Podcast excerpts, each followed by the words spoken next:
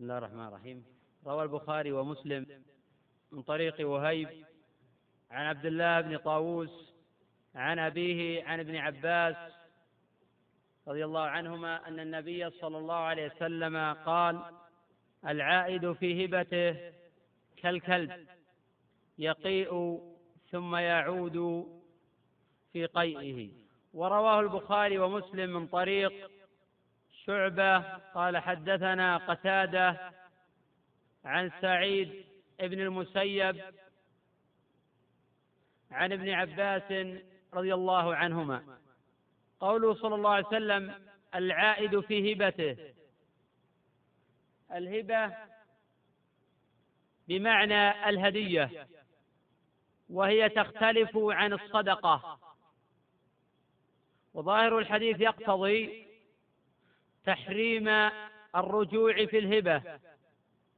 وهذا مذهب أكثر أهل العلم لأن النبي صلى الله عليه وسلم شبه ذلك أي شبه العاد في هبته بالكلب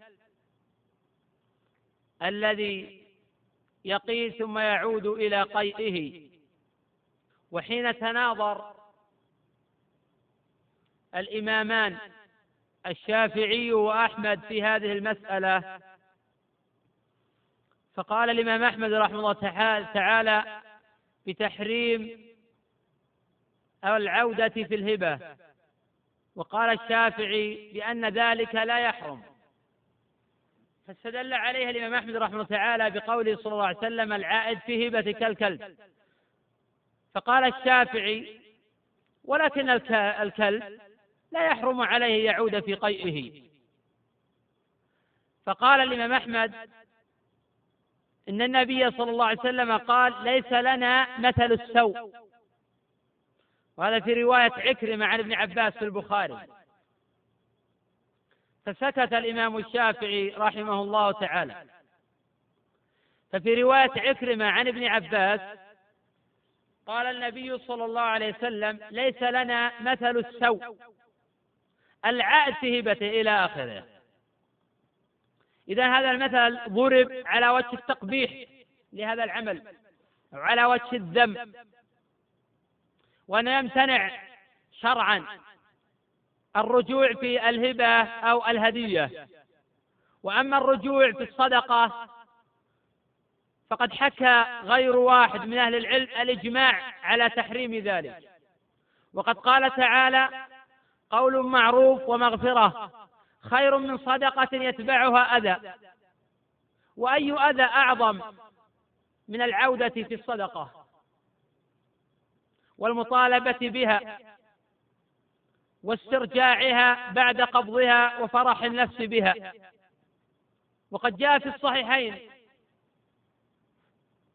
أن أمير المؤمنين عمر رضي الله عنه حين أهدى لرجل فرس ورآه يباع في السوق برخص وأراد أن يشتريه فاستأذن وسأل النبي صلى الله عليه وسلم عن ذلك فقال لا تشتره وإن أعطاكه بدرهم.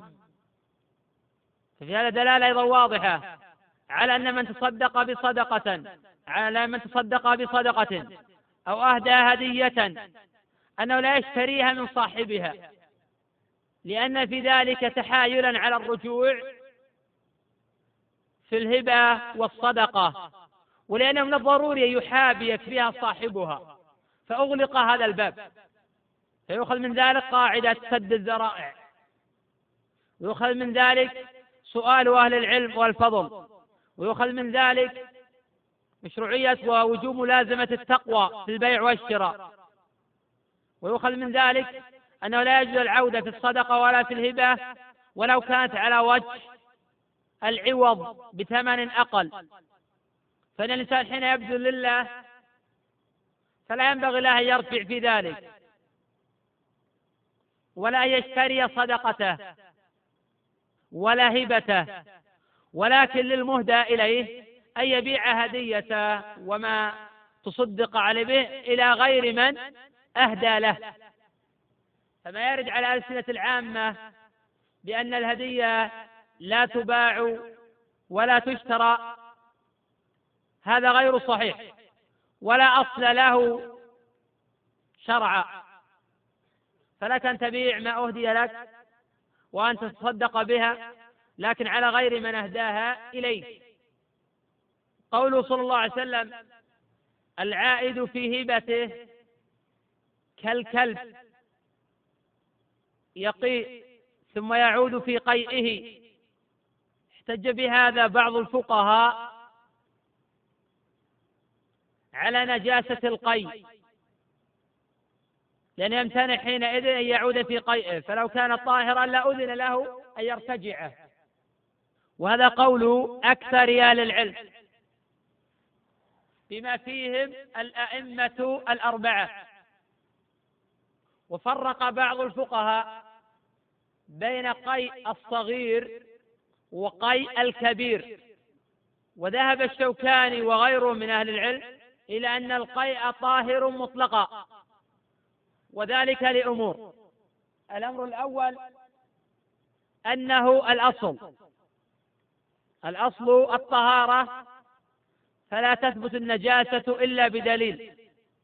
وقد قال تعالى ما فرطنا في الكتاب من شيء. وقال تعالى وما كان ربك نسيا. الدليل الثاني أن امتناع العود في القيء لا يدل على النجاسة إنما لأنه مستقدر. كمن يستقدر للإنسان أن يعود في النخامة ونحو ذلك. وليس من باب نجاسة النخامة فهي طاهرة بالإجماع. ولكن من باب أن هذه الأمور مستقدرة يقبح في الإنسان أن يعود إليها. الوجه الثالث أن النجاسات لا تثبت إلا بدليل صريح ولا دليل على ذلك. ولا يزال أهل العلم يفرقون بين التحريم والتنجيس. فقد نستفيد من حديث الباب منع العود في القي ولكن ليس من أجل النجاسة من أجل ما يترتب على العودة فيه إلى أو على الضرر لأنه مستقدر ومضر. وهذا واضح من سياق الحديث. والذي يظهر والعلم عند الله أن القيء طاهر مطلقا سواء كان قيء الصغير أو قيء الكبير لأنه لا دليل على النجاسة. والأصل في مثل هذه الأمور الطهارة حتى يثبت دليل على خلاف على خلاف ذلك. ويستفاد من الحديث أيضا ضرب الأمثال تارة للتقريب للأفهام وتارة لتقبيح الفعل وتارة لتحسينه والحث عليه. المهم فهم هذه الأمثال واستيعابها ومعرفة ما دلت عليه واستنباط الأحكام منها. فهذه الأمثال لا يعقلها إلا العالمون. ويستفاد من الحديث أيضا حين قال النبي صلى الله عليه وسلم ليس لنا مثل السوء العاد في هبته إلى آخره. يستفاد من هذا التقديم بين يدي النهي حيث قال ليس لنا مثل السوء. ثم ضرب مثلا بالكلب. وذلك لينزجر العبد عن العودة في الهبة. مسائل في الباب. المسألة الأولى إذا أهديت لرجل هدية أو تصدقت عليه بصدقة فدعاك لوليمة وأعطاك من هديته أو من صدقته تبعا للغير لا قصدا صحيح أنه لا حرج في الأكل من ذلك ولا في الطعام كان تهدي له طيبا. فيطيب الحاضرين فتدخل معهم تهدي له لحما أو طعاما. فحين لا بأس أن تأكل من ذلك تبعا للآخرين. ولأنه ليس في ذلك معنى العود مسألة ثانية. إذا وهبته شيئا ثمينا لا يعرف قدره وأراد أن يبيعه بثمن بخس فهل لك أن تشتريه؟ صحيح لا. ولكن لك أن تبين له أن هذا يساوي أكثر. مسألة ثالثة. يجوز للأب أن يعود في هبته لابنه. فقد جاءت بعض الأخبار في ذلك وهي مختلف في صحتها. وجعلوا هذا مخصصا لعموم الأحاديث الواردة في الباب. وأنه لا يمتنع الأب من العودة في صدقته. كذلك الأم لا تمتنع من العودة في صدقتها إلى ابنها. ولأنه يوجد خصائص كثيرة بالنسبة للأب مع ابنه. كما أنه لا يقاد أب بابنه. ولكن يعذر على حسب ما يراه القاضي أو الوالي أو من يقوم مقامهما. مسألة. الأصل في الأعيان الطهارة. فلا تثبت النجاسة إلا بدليل. الأصل في المياه الطهارة مطلقة. ولا يصح التورع والخروج عن الأصل بدافع الورع أو الاحتياط ونحو ذلك. ما لم تتعارض الأدلة ولا يمكن الترجيح بينهما فحينئذ تبتعد عن ذلك تورعا أو احتياطا. أما كونك تخرج عن الأصل كأن تمر في الطريق فيصيبك ماء. فتقول أخشى أن يكون نجسا؟ هذا ضرب من الهوس. والأصل في ذلك الطهارة فلا وجه للاحتياط ولا الورع في مثل هذه الأمور. ولا وجه للسؤال أيضا عن مثل ذلك لأن هذا خرق للأصل في هذا الباب. إذا المشروع أن نستصحب الأصل في كل باب. فالأصل في الأعيان الطهارة والأصل في العبادات البطلان. والأصل في المعاملات الجواز. والأصل في الشروط الجواز إلا شرطا أحل حراما أو حرم حلالا. واختلف العلماء في الأصل في اللحوم. مسألة. العلماء يفرقون بين التحريم والنجاسة. فليس كل محرم نجسا. فالذهب محرم على الرجال وليس بنجس بالإجماع. الله جل وعلا سمى الأصنام رجسا. ولا يجب غسل اليد من مسها بالاتفاق. إذا حين نستفيد التحريم من مسألة لا يلزم من ذلك النجاسة. ولا تلازم بين تنجيس الباطن وتنجيس الظاهر. فلحم الحمر الأهلية رجس. وأمر النبي صلى الله عليه وسلم بغسل القدور من لحمها كما في الصحيحين. حديث سلمة وغيره. ولكن عرق الحمر وشعرها ولعابها طاهر في أصح قولي العلماء.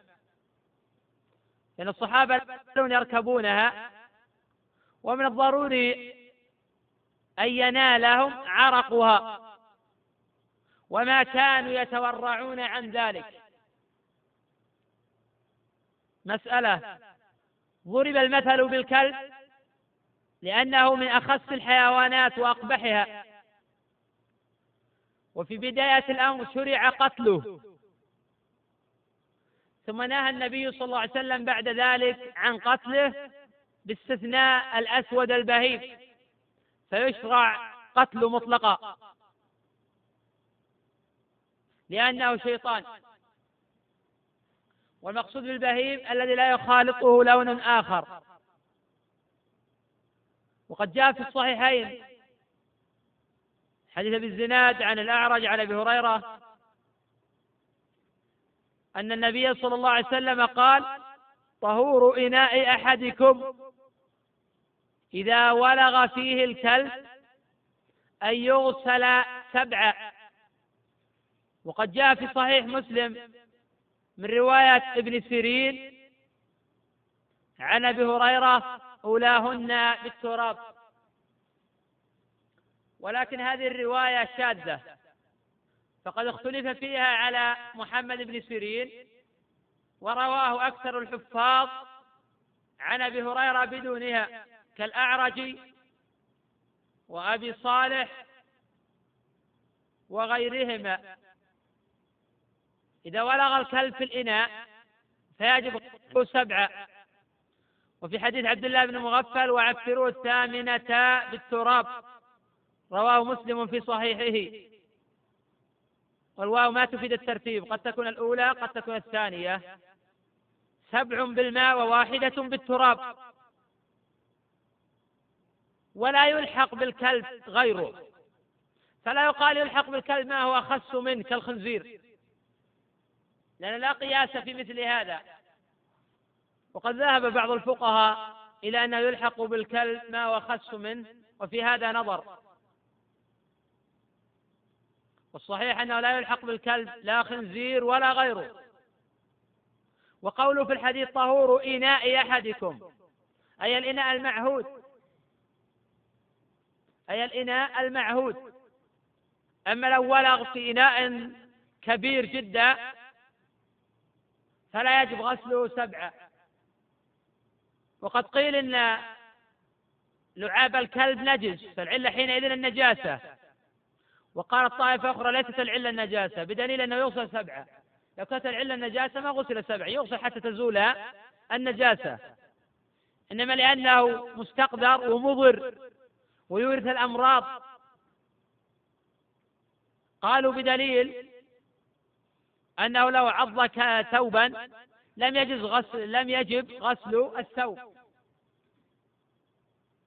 والتعداد السبع تعبدي.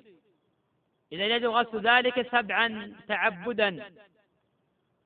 الله أعلم بحكمة ذلك. لأن لا يمكن القول بين الحكمة النجاسة. لأن لو كانت الحكمة النجاسة لو وجب غسل حتى تزول النجاسة كالبول والغائط ونحو ذلك. يكفي هذا. والله أعلم. نعم. لا. الأخ يسأل يقول هل يلحق بالكلب الأسود؟ آه الهرة السوداء؟ الجواب لا. أي من حيث القتل. فلا يجوز قتل الهرة السوداء إن لم يأتي إذن بذلك. ولكن إذا كانت مؤذية فيجب قتلها من باب الأذى. كما في القاعدة الفقهية الحنبلية كل شيء يؤذي طبعا يجوز قتله شرعا. نعم. نعم. حديث أبي هريرة. حديث أبي هريرة رواه أحمد وغيره. ولكن مختلف في الصحة وشرط لي هنا الكلام. نعم. إلا فيما أعطاه الوالد ولده. وهذا مختلف في صحته في من أعله وفي من حسنه واحتج به. وقد قال به الجمهور. نعم. نعم. إيه هذا له أبناء. حديث النعمان بن بشير له أبناء. فكونه يهب أحد أبناء دون الآخرين هذا لا يجوز ظلم وجور. أن هذا من باب عدم العدل بين الأولاد. والنبي صلى الله عليه وسلم قد اتقوا الله واعدلوا بين أولادكم. نعم.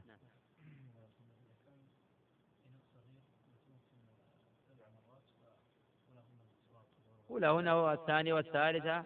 أنا قلت الرواية ولهن شاذة. نعم. إي نعم.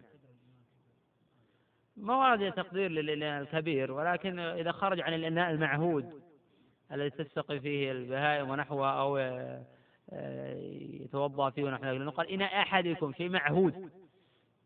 بعض العلماء قدر بما زاد على حجم القلتين. نعم.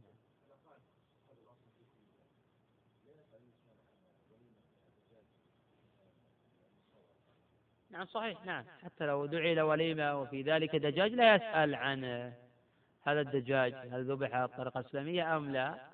لا لا أصل له. تقول عائشة رضي الله عنها كما في البخاري إن قوما يأتوننا باللحم فلا ندري ذكروا اسم الله عليه أم لا قسم الله أنتم وكلوا.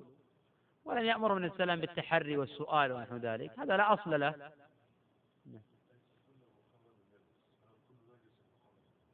ولا يلزم من ذلك. قد يكون الشيء نجسا ويراعى في ذلك أمره. هل يعني محرم باعتبار استعماله أو محرم باعتبار أكله؟ إذا كان باعتبار أكله لا شك أن كل نجس.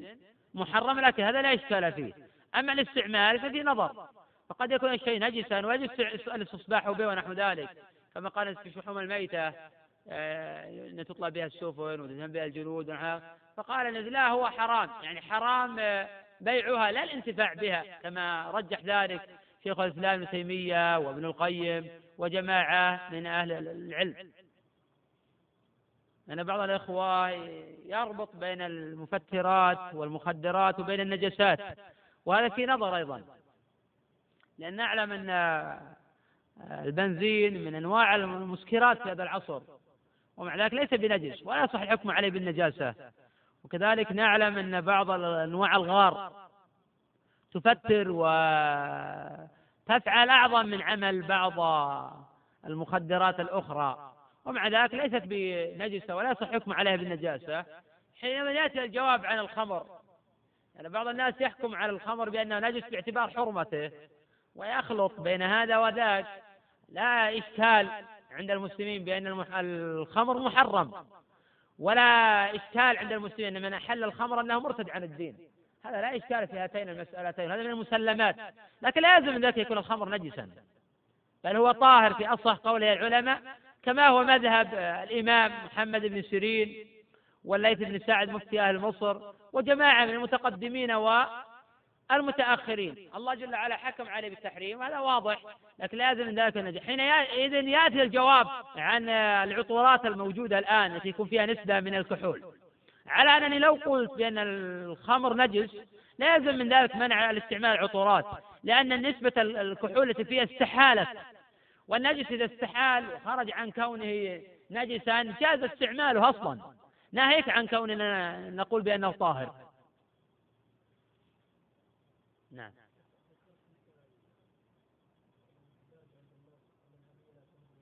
اي نعم. لا الأصل لا ليس حديثا. الهدية لا تهدى ولا تباع ليس حديثا. لكن لا تهدى ولا تباع لصاحبها أي لمن أهداها. هذا الصحيح. نعم.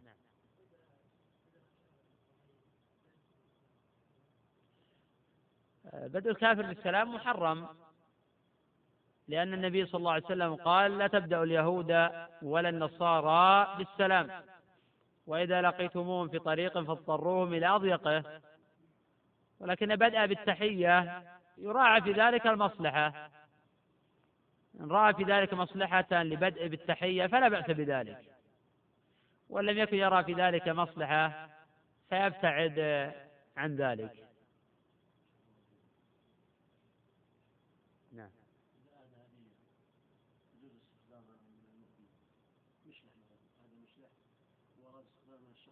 كاستعارة كاستعارة لا بأس بذلك نعم. إنما لا يعود كهبة أو كبيع ونحو ذلك. أما كون يستعمله كما أسلفت في المسائل السابقة أن لو أهديت لصاحبي مثلا كيس أرز مثلا ثم دعا لي ولم ناكل من تبعا. كما يسأل تصدق بشيء صدقة عام من كبير روما مثلا حين تصدق به عثمان كان يشرب من عظم المسلمين. لا بأس بذلك. إنما الشيء الخاص الذي يراد لذاته هذا هو الممنوع. نعم. نعم. وأنت ما يعني عينته ولا أخبرته أخبرته بذلك؟ أخبرت سوف يهديك كذا وكذا. الأخ يسأل عن قضية إذا عين الهدية وأخبر الأخ الآخر قال سوف أهدي لك مثلا جرة دهن عود كما سأل الأخ عن ذلك. ثم قبل أن يستلمها الآخر تطيب منها. أجاز هذه الصورة بعض الفقهاء. قال باعتبار أن الآخر لم يقبضها. القول الثاني المنع وهو أقوى. بما أنه أخبره فلا ينتفع بها. يعني باعتبار آه، وكأن في ملك الآخرين. لكن لو سلمها للآخر والآخر طيبه منها فلا بأس بذلك. أما كونه ينتفع بها دون رضا صاحبها وقد أخبره بذلك فالأولى والأكمل والأفضل الابتعاد عن ذلك. نعم. نعم. قبل التعيين نعم لا بأس بذلك. قبل أن تختم وقع في قلبي مثلا نهدي لصاحبي هدية ثم انتفعت بها قبل أن أخبره بذلك لا بأس بذلك لأني ما أخبرت بذلك. نعم. ما في ضرورة لأن يتطيب من ذلك ما في ضرورة. إذا وجد ضرورة تكون الضرورة تقدر بضابطها الضرورة. الأخ يسأل عن قول الله جل وعلا يسكن الله في أولادكم للذكر مثل حظ الأنثيين. هل في الآية هل الآية المقصود بها قبل الموت أو بعد الموت؟ هذه الآية جاءت في المواريث. هذه الآية جاءت في المواريث. وذلك بعد الموت. قال الله جل وعلا يوصيكم الله في أولادكم للذكر مثل حظ الأنثيين.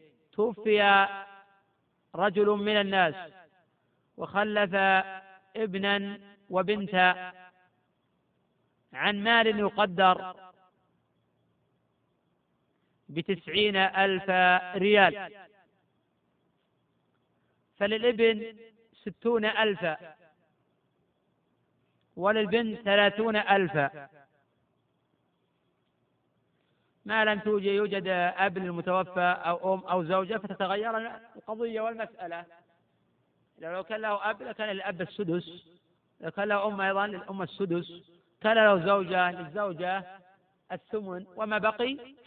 فللذكر مثل حظ الأنثيين. إذا أراد يعطي أبناءه حال الحياة فلا ويفضل بينهما حيث يعطي الذكر مثل حظ الأنثيين. أم أنه يجب عليه الإعطاء بالتساوي؟ بادي ذي بدء أريد أن أنبه على قضية يقع فيها الجهل وهي قضية إعطاء الأولاد ومسة إعطاء الأولاد. حيث أردت أن أعطي فلانا من أجل حاجته يتصور بعض الناس أنه إذا أعطاه من أجل حاجة لابد يعطي الآخرين وهذا غلط ولا أصل له. فإذا احتاج أحد أبنائي للزواج وأردت أن يزوجها من مالي فلا يلزم أن أعطي بقدر زواجها الآخرين من الذكور والإناث. هذا لا أصل له. إنما أعطي كل من احتاج لذلك. إذا احتاج زيد أو عمرو أعطيه. احتاجت البنت أعطيها بقدر حاجتها. كما لو مرض أحد الأولاد وأردت أن أعالج فكلف مبلغا كبيرا فلا أن أعطي هذا المبلغ الآخرين لأن هذا أعطي لغرض حاجة لم يعطى بقصد الهبة ونحو ذلك. حين أريد أن أعطي بقصد الهبة أو التبرع العام فهل يلزم أن أعطي بالتساوي أو لا بأس أن أعطي للذكر مثل حظ الأنثيين؟ في ذلك قولان لأهل العلم. القول الأول أنه يجب عليه أن يعطي بالتساوي. القول الأول أنه يجب عليه أن يعطي بالتساوي. استدل أصحاب هذا القول بقوله صلى الله عليه وسلم اتقوا الله واعدلوا بين أولادكم. وهذا الحديث متفق على صحته. حين أتى النعمان أو أتى بشير إلى النبي صلى الله عليه وسلم وأراد أن يهب النعمان هبة دون إخوان الآخرين. فقال له النبي صلى الله عليه وسلم أكل ولدك نحلت؟ قال لا.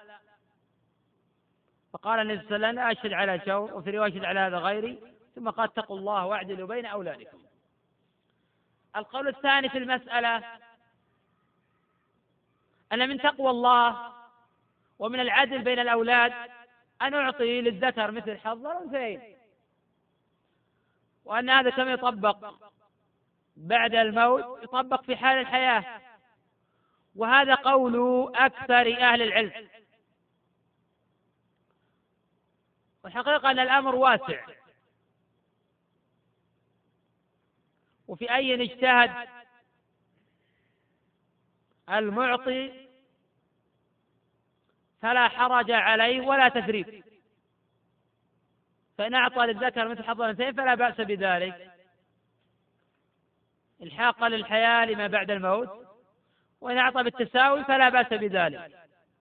وأما العطية التي يقصد بها الحاجة كأن يكون أحد أبناء طالب علم ويعطيه لأجل الحاجة والآخر يكون مريضا ويعطيه لأجل حاجته والآخر يكون محتاجا أو مدينا فأقضي دينه فهذا لا يدخل في العدل مطلقا. إنما العدل في هذا الباب أن أعطي كل من احتاج والله أعلم. نعم.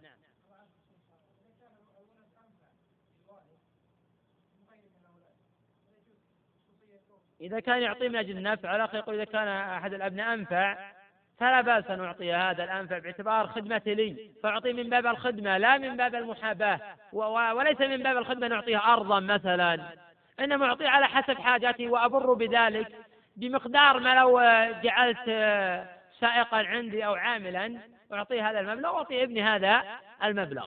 ولكن إذا رأيت أحد أبنائي بارا بي والبقية أو إذا رأى الرجل أحد أبنائه بارا والبقية فيهم عقوق ونحو ذلك لا يعني هذا أنه يعطي الابن هذا بيتا و يعطيها أكثر أمواله حتى لا يجد البقية ما يرثونه عن أبيه فيما بعد. هذا غلط هذا جور.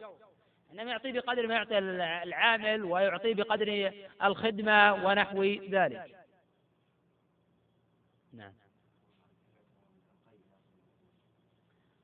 الصحيح أن القي ليس ناقضا من نواقض الوضوء. الصحيح أن القي ليس ناقضا من نواقض الوضوء. حديث من قاء فليتوضأ أو قاء فتوضأ. هذا فعل وفعل يدل على الوجوب على خلاف في صحة هذا الخبر. وعلى كل صحة أو لم يصح والخلاف فيه مشهور والحديث فيه اختلاف إسناد خلاف كثير. فيستحب الوضوء من القي ولا يجب. لأن غاية مثل الفعل الاستحباب لا الإيجاب. وهذا رأي أكثر العلماء. بينما ذهب الإمام أحمد رحمه الله تعالى إلى أنه يجب الوضوء من القي وهذا في أحد القولين عنه. والصحيح أنه لا يجب الوضوء من القي بل لا يجب الوضوء من الخارجات من الدم والصديد والقي ونحو ذلك. إنما يتوضأ من الريح كما دل على ذلك الكتاب والسنة والإجماع أي الفساء والضرات يتوضأ منهما بالإجماع. ويتوضأ من زوال العقل ويتوضأ من أكل لحم الجزور ويتوضأ من مس الذكر في أصح قولي العلماء. نعم. نعم الصحيح أن مس الذكر ينقض الوضوء مطلقا بشهوة بغير شهوة. هذا دل أو دل على ذلك حديث بسرى من مس ذكر فليتوضأ رواه الخمسة وغيره وهذا أصح من حديث طلق إنه بضعة منك.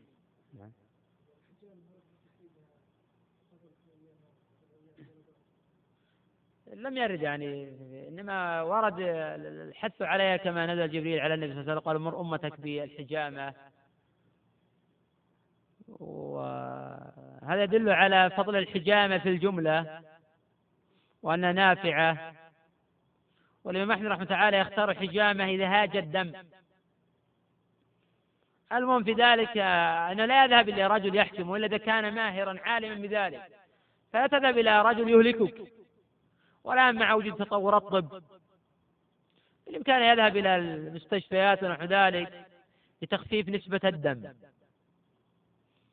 فإن تخفيف نسبة الدم نافعة للرجل وقد قرر الأطباء أن هذا من أسباب ذهاب الجلطات عن الرجل.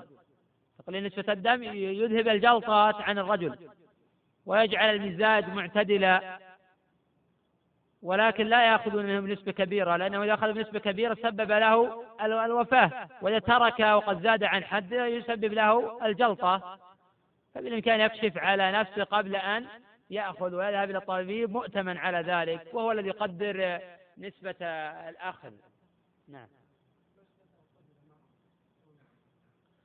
الصحيح أن مس ذكر الغير لا ينقض الوضوء. كما أن الصحيح أن تغسيل الميت لا ينقض الوضوء. إن توضأ استحبابا فلا بأس بذلك.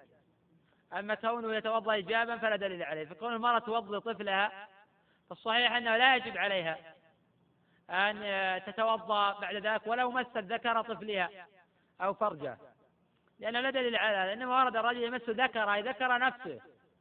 أما إذا مس ذكر غيره فلا يتوضأ في أصح قولي العلماء. نعم. نعم. هو لا يتوضأ إلا بمس الفرجين يعني حلقة الدبر والذكر. مع ذلك إذا مس فخذة أو مس أنثييه فلا يتوضأ.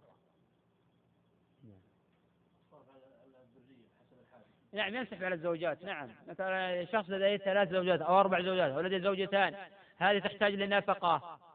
مثلا آه، تريد أخته أن تتزوج تريد أن يشتري لها ثوبا.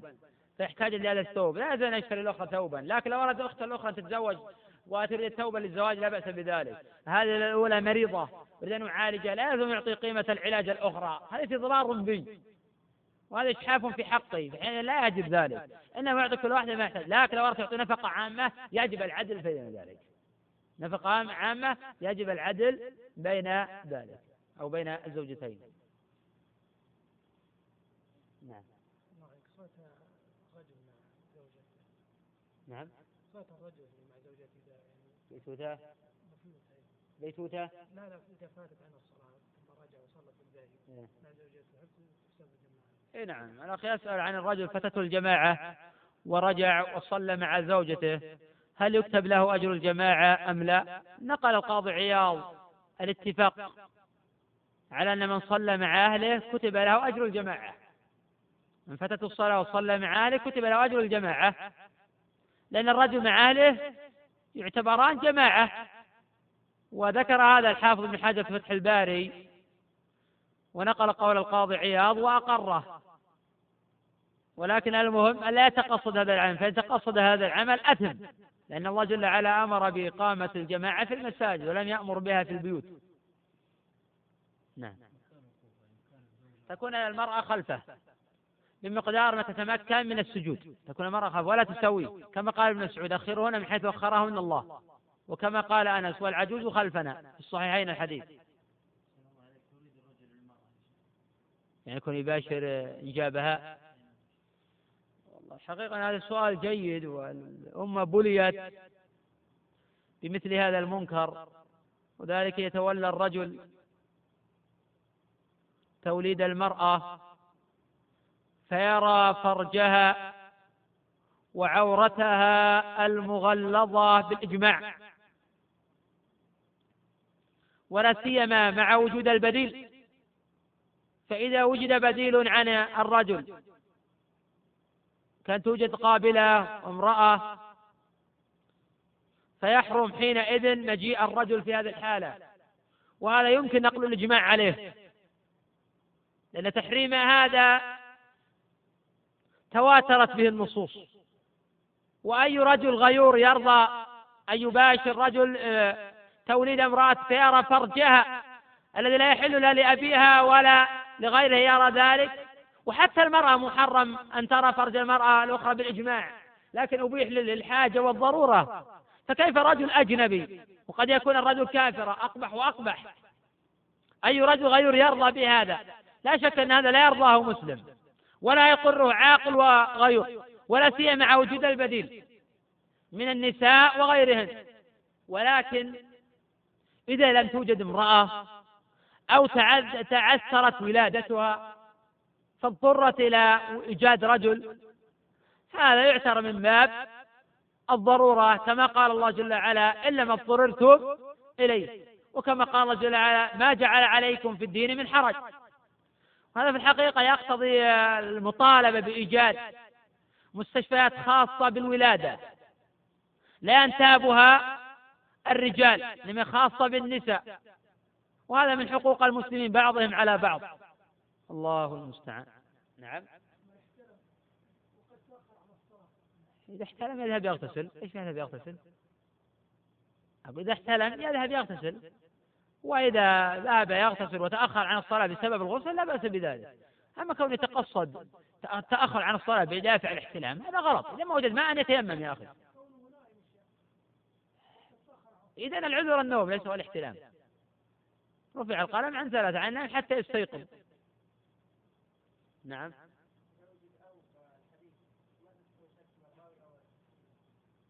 لا يلزم أن تكون أو شكا من الراوي قد تكون أو للتخيير قال الله جل وعلا ففدية من صيام أو صدقة أو نسك. أو هنا ماذا تعني؟ أو صدقة أو نسك. ماذا تعني أو هنا؟ نعم. التخيير كذا الاختلال؟ نعم. هنا تقتضي التخيير ففدية من صيام أو صدقة أو نسك. تارة تأتي أو بمعنى إذا عجز عن كذا فيفعل كذا. وتتر تأتي أو في الأحاديث الواردة عن النبي صلى الله عليه وسلم بمعنى الشك من الراوي. يعني هل قال النبي صلى الله عليه وسلم هذا أو قال هذا؟ فيكون هذا شكا من الراوي. وهذا على حسب سياق الحديث وعلى حسب ضبطه ومعرفته. وجمع طرقه ونحو ذلك. فإن كان هذا شكا من الراوي فينظر إن كان في تعارض بين الروايتين فيرجح بين الروايتين. إن كانت هذه توافق هذه فهذا واضح. الأخ يقول لو أنني أهديت لشخص هدية غير واضح. فأخبرت أن من أهديت له يبيع تلك الهدية ويستعين بذلك على معصية. فهل يجوز أن أعود بتلك الهدية بعد أن أن أتأكد من حقيقة ما ذكر لي. إذا أهديت لرجل هدية وأخبرت بعد ذلك أن الرجل يستعين بهذه الهدية على معصية الله وتحققت هذا طبعا لا ذنب عليك لأنك حين أهديت له الهدية لم تتحقق ذلك تحققت بعد ما أهديت له الهدية. فإن أتى استرجاعها فهذا طيب ولكن لا يحق لك إذا استرجعتها أن تعود بها لنفسك تبذلها لغيرك. لأن لا تحق لك في هذه الحالة. الأخ يقول غير واضح السؤال لكن يقول في إيطاليين مدراء يعمل تحت أيديهم مسلمين فهل يجوز لهم البقاء؟ عموما الأخ يسأل عن قضية الكافر هل يعمل تحت يده مسلم أم لا؟ في خلاف هذه المسألة بين الفقهاء رحمهم الله تعالى. هل يجوز للمسلم يعمل تحت الكافر أم لا؟ هذه المسألة فيها قولان لأهل العلماء أو فيها قولان للفقهاء. القول الأول أن هذا العمل لا بأس به بشرطين. الشرط الأول أن لا يستعلي على الكافر ويذله. الشرط الثاني أن لا يكون في ذلك ضرر على دينه. فإن انتفى هذان الأمران فلا بأس أن يعمل المسلم تحت الكافر. واستدل على ذلك بأن يوسف عليه السلام عمل عند كافر. القول الثاني في المسألة أن هذا لا يجوز لأن الله جل وعلا يقول ولا يجعل الله للكافر ولا يجعل الله الكافرين على المؤمنين سبيلا. فهذا يدل على منع العمل عند الكافر. فإن الله جل وعلا يجعل الله للكافرين على المؤمنين سبيلا. ومن السبيل أن تعمل عنده وأن ترضخ لأنظمته وأن ترضخ لأقواله فيذلك ونحو ذلك. ولكن قد يقال بأن هذه الآية غير صريحة في المنع. لأن المقصود بالسبيل يكون له سبيل على دينك ونحو ذلك. عموما المسألة محتملة فيها قولان للعلماء. قول بالجواز وقول بالمنع. ولكن إذا وجد أنه يذلك أو يهينك أو يجري عليك الأنظمة أو أنه يستعلي عليك أو أنه يحتقرك باعتبار أنك مسلم وتعمل عنده فحينئذ يجب عليك الامتناع عن العمل والبعد عنه. ولا سيدة كان يرى أن المسلم ذليل ونحو ذلك يجب على المسلم يظهر آه، العزة ونحو ذلك. يكفي هذا والله أعلم.